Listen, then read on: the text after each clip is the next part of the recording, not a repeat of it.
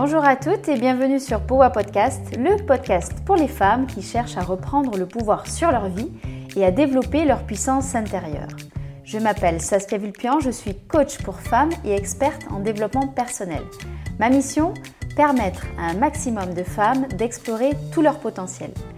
Le développement personnel est devenu une jungle dont il est parfois difficile de démêler le bon grain de livret. À travers ce podcast, je vous invite à découvrir les meilleurs outils concrets de développement personnel et à vous poser les bonnes questions, celles dont les réponses provoquent des déclics.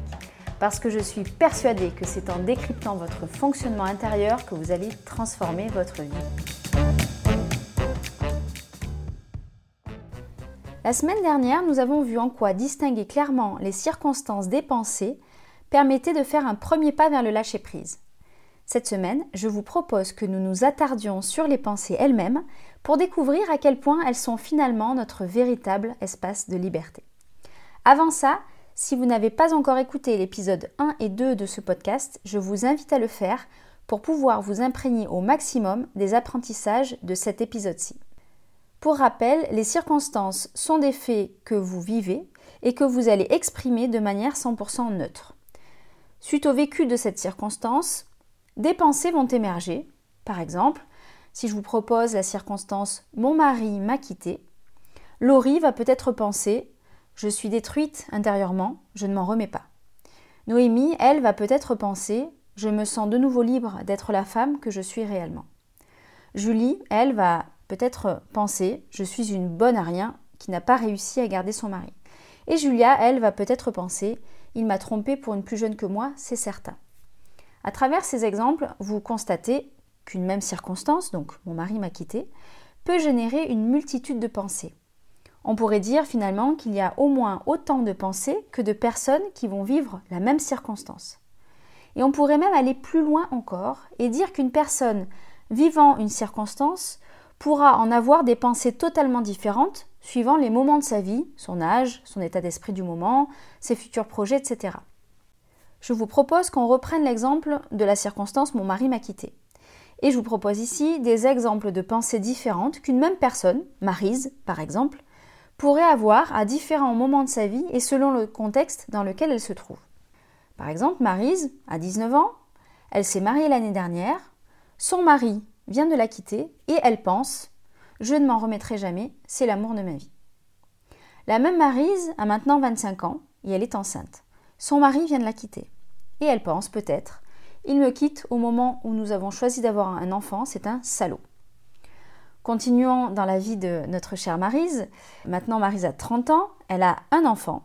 Et lorsque son mari la quitte, donc on est toujours sur la même circonstance, hein, le mari la quitte, sa pensée sera peut-être « je ne lui laisserai jamais avoir la garde de notre fille ». Maryse a maintenant quarante ans, elle a deux enfants, elle est en congé maternité de son deuxième enfant. Son mari vient de la quitter et elle, peut-être, sa pensée va être « mais comment je vais faire pour m'en sortir seule avec deux enfants ?» On continue à dérouler la vie hypothétique de notre chère Maryse. Elle a maintenant cinquante ans, elle est dans une sorte de crise identitaire, son mari la quitte et là, elle pense « bon débarras, depuis que les enfants font leurs études dans une autre ville, je me rends compte que je ne partageais plus rien avec lui ».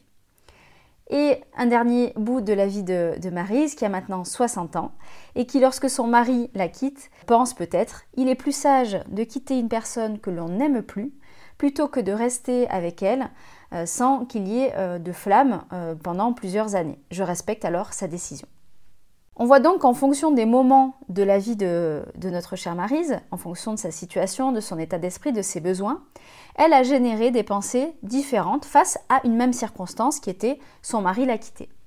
Alors même si mon exemple vous paraît peut-être caricatural, il est assez représentatif de l'impermanence de nos modes de pensée. Si vous me suivez sur Instagram ou que vous avez déjà fait un coaching avec moi, vous savez que j'aime creuser en profondeur les choses, donc je vous propose qu'on aille encore plus loin. On peut imaginer qu'une même personne, pendant une même période de vie, avec les mêmes besoins, la même situation de vie, pourrait générer des pensées différentes selon son état d'esprit, son niveau de questionnement intérieur, son degré de développement personnel. On va reprendre l'exemple de Maryse, quarante ans, et on va y rajouter un petit peu de contexte. Donc Maryse est mariée à Jean depuis quinze ans, ils ont donc deux enfants ensemble, elle est actuellement en congé maternité de longue durée de leur deuxième fille. Et Jean finalement la quitte suite à plusieurs années de vie commune difficile avec plein d'essais d'amélioration de leur entente, de leur communication, mais rien n'y a fait.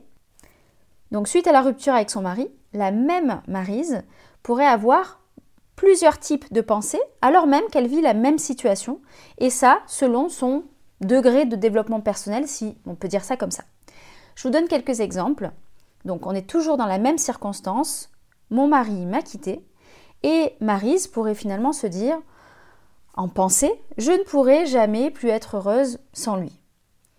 Dans cette pensée-là, on voit bien que chez cette Maryse-là, il y a une sorte de lien de dépendance émotionnelle ou affective qui conditionne de manière sine qua non son bonheur à sa relation avec son mari. La même Maryse pourrait finalement penser également « Je suis triste, c'est normal, je l'aime toujours, mais après une période de deuil de cette relation, je vais réussir à rebondir. » Là, on est face à une Maryse qui est plutôt dans l'indépendance émotionnelle, l'accueil des émotions. Un autre exemple de pensée que cette même Maryse pourrait avoir, c'est « C'est un salaud, il m'abandonne, il n'avait pas le droit de me quitter. » Là, on est face à une Maryse qui est dans un besoin de contrôle, qui est euh, dans un schéma aussi de dépendance émotionnelle, encore une fois. Un autre exemple de pensée que Maryse pourrait avoir, c'est « Il me quitte pour une autre, j'en suis sûre. » Là, on est dans un, une Maryse qui a un schéma de fonctionnement plutôt basé sur la méfiance vis-à-vis de l'autre. Un dernier exemple d'une pensée que cette même Maryse, dans une même situation et dans cette même circonstance, aurait pu avoir, c'est « Il ne m'a de toute façon jamais aimée ». Et là, on est face à une Maryse qui est plutôt dans un schéma de fonctionnement type carence affective. Finalement, si je résume, on peut dire que pour un même événement, une même circonstance, il y aura finalement autant de pensées différentes que de personnes différentes, mais aussi pour une même personne en fonction de sa période de vie ou encore en fonction de son état intérieur. Alors, qu'est-ce qu'on fait avec ces données ? Au début de l'épisode, je vous disais que vos pensées étaient votre véritable espace de liberté. Pourquoi je vous dis ça ? Déjà parce que vous n'avez aucun pouvoir sur les circonstances qui surviennent dans votre vie. Si vous en doutez encore, je vous invite à écouter l'épisode deux de ce podcast. Ensuite, parce que vous avez pu le constater dans mes différents exemples, nos pensées sont différentes selon notre état d'esprit, notre période de vie, et cetera. Le fait que nos pensées sur une même circonstance puissent se modifier, ça veut dire trois choses. La première chose, c'est que ce que vous pensez d'une situation aujourd'hui évoluera probablement avec le temps. La façon dont vous vivez finalement une rupture amoureuse aujourd'hui ne sera pas la même que si vous vivez une rupture amoureuse dans vingt ans. La deuxième chose que ça nous apprend, c'est que les pensées que l'on a ne sont jamais rattachées de manière irréversible à une circonstance. Par exemple, on ne peut pas dire « si mon mari me quitte », donc la circonstance, « je penserai forcément que c'est un salaud ». Cette donnée, elle met clairement à mal nos vérités intérieures et donc nos croyances limitantes, mais ça c'est un sujet qui est très large et dont on reparlera dans un prochain épisode. La troisième chose que ça nous fait comprendre, et c'est le plus intéressant, j'y arrive, c'est que vous avez le pouvoir d'agir sur vos pensées. Vous avez le pouvoir, si vous le souhaitez, de changer les pensées qui vous viennent suite à la survenue d'un événement, d'une circonstance. Qu'est-ce que ça va vous apporter finalement le fait d'agir sur vos pensées ? Eh bien déjà, moins de frustration, moins de colère euh, que vous auriez pu avoir à vouloir finalement changer les circonstances qui, je vous le rappelle, ne sont pas sous votre contrôle. La deuxième chose que ça peut vous apporter, c'est un sentiment de pouvoir et de puissance sur votre propre vie qui va vous donner finalement une énergie exponentielle plus vous allez l'expérimenter. Ça va vous apporter aussi moins d'émotions désagréables de manière générale puisque vous allez finalement choisir des pensées qui sont plus confortables pour vous. Vous allez aussi avoir plus de sagesse dans vos relations humaines et probablement beaucoup moins de rumination mentale. Alors là, vous vous dites probablement « elle est bien gentille, Saskia, mais si c'était aussi facile, je l'aurais déjà fait ». Alors, pas forcément. Déjà, peut-être que vous n'aviez pas conscience que votre espace de création, votre espace de pouvoir et de liberté étaient vos pensées. Peut-être que jusqu'à maintenant, vous pensiez pouvoir agir sur les situations, les circonstances, et qu'au bout du chemin, vous rencontriez colère, frustration et tristesse de ne pas y parvenir comme vous le souhaitiez. Ensuite, peut-être que vous ne saviez pas comment faire pour agir sur vos pensées, et c'est pour ça que je vous propose cette semaine une mise en action qui va vous permettre de vous entraîner. Donc pour la mise en action de cette semaine, vous allez reprendre un modèle C P E A R entier que vous avez réalisé suite à l'épisode un ou deux. Si vous ne les avez pas encore écoutés, je vous invite donc à le faire pour retirer tout le bénéfice de cet épisode-ci. Si vous préférez refaire un nouveau modèle C P E A R, pas de problème, vous faites par rapport à une situation que vous avez vécue cette semaine. C'est encore plus frais, c'est encore mieux. Ensuite, vous allez réécrire le C de la circonstance, qui reste la même, c'est toujours pareil.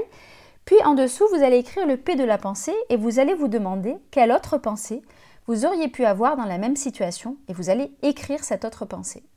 Vous allez ensuite dérouler la totalité du modèle avec le E des émotions, le A des actions et le R des résultats, suivant la nouvelle pensée que vous venez d'inventer. Vous allez refaire cet exercice en changeant deux ou trois fois de pensée avec la même circonstance et en déroulant à chaque fois le modèle C P E A R en entier à la suite. En réalisant cette modification de pensée sur une seule et même situation, c'est déjà un super début. Si vous voulez aller plus loin, je vous invite à réaliser cet exercice au moins une fois par semaine pour véritablement vous imprégner d'une nouvelle façon de penser qui pourrait totalement modifier votre façon de voir le monde, la vie et vos relations sociales. Plus vous le réaliserez à l'écrit et plus vous parviendrez ensuite à le faire mentalement, juste après la survenue d'une circonstance dans votre vie. J'espère que ce nouvel épisode de Powa Podcast vous aura donné envie de faire bouger les lignes de votre quotidien dès aujourd'hui. Si c'est le cas, je compte sur vous pour m'aider à le faire connaître en suivant trois étapes. Mettre cinq étoiles sur votre plateforme d'écoute préférée, y écrire un commentaire et partager cet épisode auprès d'une femme dont vous êtes proche et qui pourrait y trouver de l'inspiration pour avancer. Si vous souhaitez aller plus loin, retrouvez-moi sur Instagram sur le compte Powa Project ou sur mon site internet powa project point com pour prendre connaissance des places disponibles pour les coachings individuels ou les dates de lancement des coachings de groupe. À très bientôt!